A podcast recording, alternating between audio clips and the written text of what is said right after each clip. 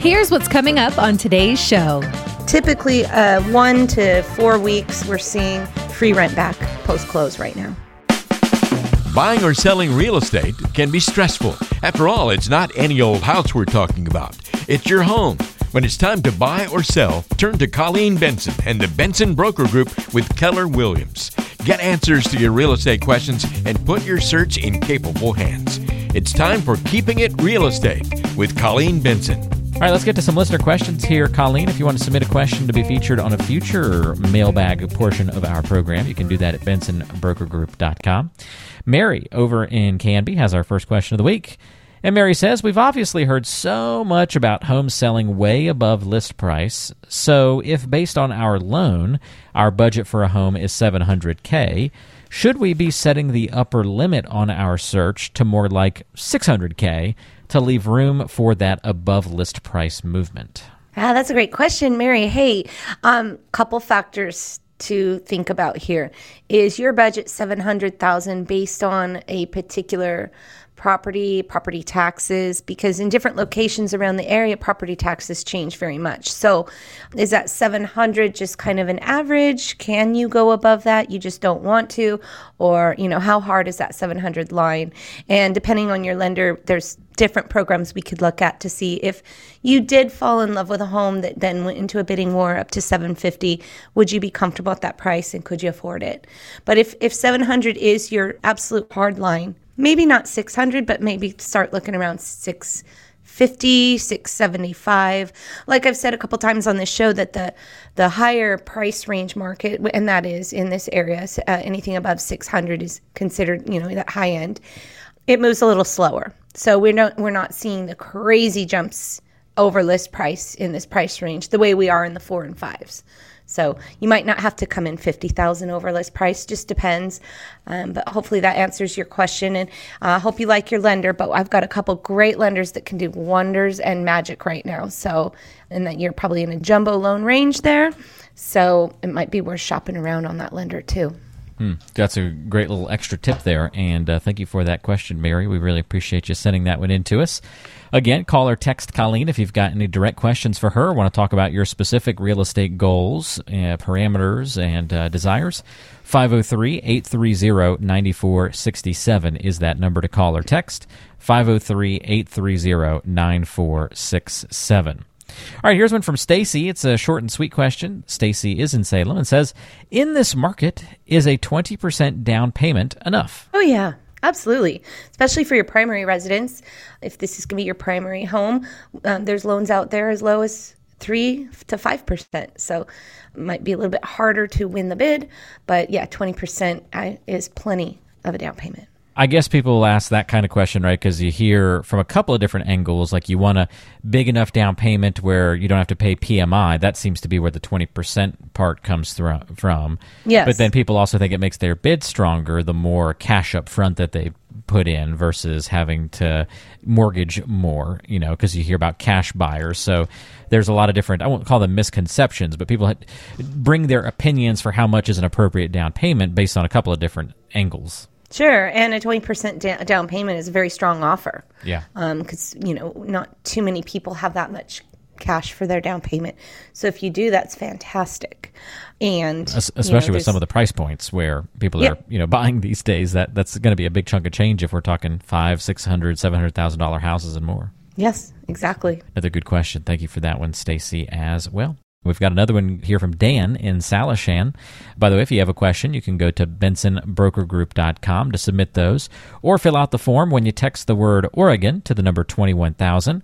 We'll send you back a link that you can click on and fill out the form uh, if you want to have a question featured on a future show. Dan says, Should I expect to be able to rent back my home from a buyer for a period of time?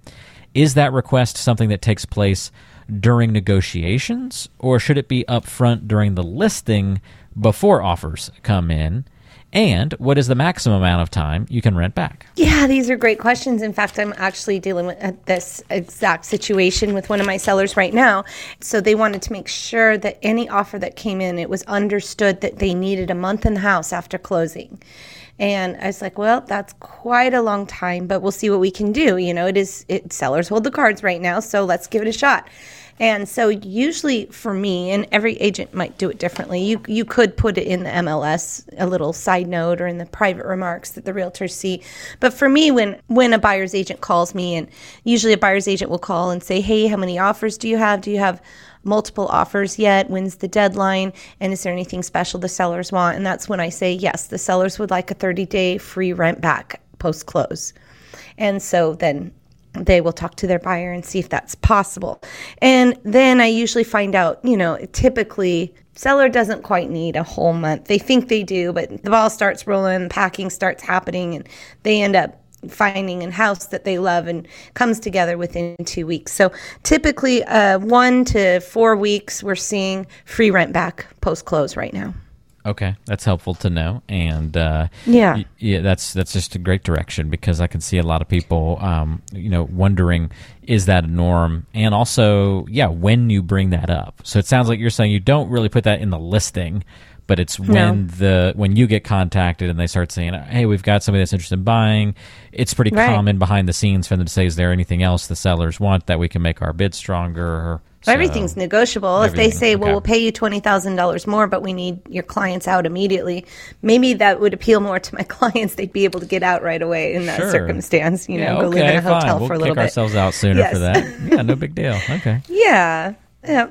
makes sense. But you know, there's a lot to be concerned about. Obviously, renter's insurance I highly recommend, depending on the size and the and the cost of the home. Um, we want to up that renter's insurance from maybe a five hundred thousand dollar policy to a million dollar policy, just for that added coverage, just in case something happens in that in that time where the seller has already sold their house, but they're still living there. It's actually owned by the buyer. For such a uh, short period of time, I can't imagine the uh, cost of that would be, you know, ex- extraordinary. No, it's Like, not. It's not. So you might as well big cost. overinsure a little bit if you need Yes. to. Yeah, makes sense.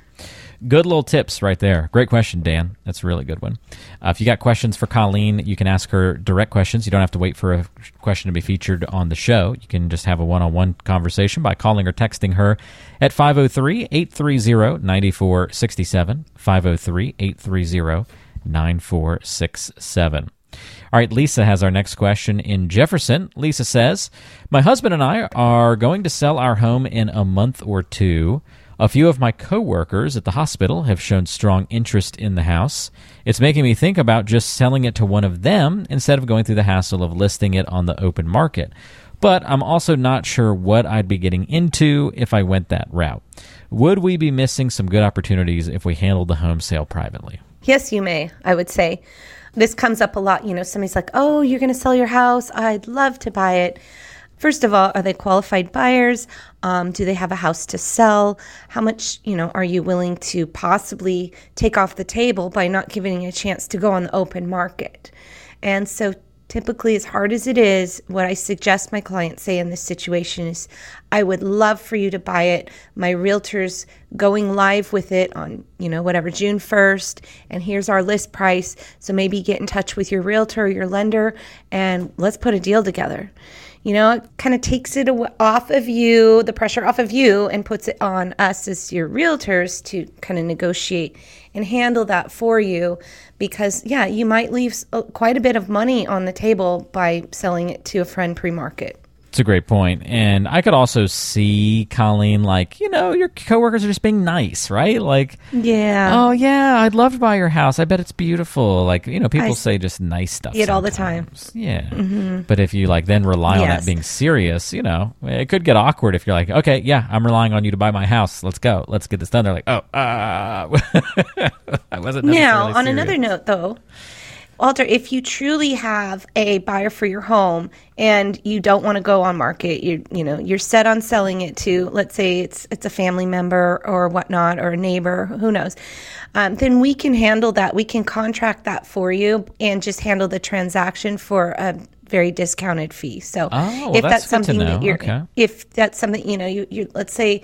your son wants to buy your house but you want to make sure you're doing it all legally properly through the right channels we can definitely broker that deal for you for a very minimal fee and uh, get it done into escrow for you I love it. I'm glad that we got a little extra detail on that question because that's pretty cool. I never thought of uh, that being the case. So it doesn't necessarily have to be an all or nothing for sale by owner, right? Like if you find the buyer but don't want to deal with the paperwork, there's kind of a Yeah. little middle ground solution there. So I love that. we that. do that quite often for people. I imagine it's probably like you described for a lot of like family transactions Family. Mm-hmm. and that sort of thing. Yeah. But if you had a coworker who was truly serious about buying and the price was happy to you and you didn't uh, want to hit the open market and go through all those stressful parts, hey, why not? It sounds like a great There we deal. go. We'll help you with it.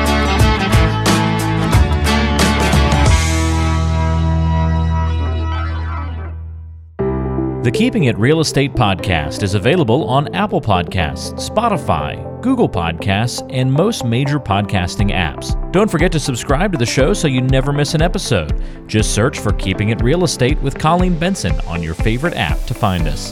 Or you can find subscribe links, listen to past episodes, check out the show notes, and other great resources, including ways to contact the show and Colleen by visiting keepingitrealestatepodcast.com. That's keepingitrealestatepodcast.com. Did you know that Colleen Benson also has a radio show? Tune in to the Keeping It Real Estate radio show, Saturdays and Sundays at 1 p.m. on AM 1220 and 104.3 FM KSLM.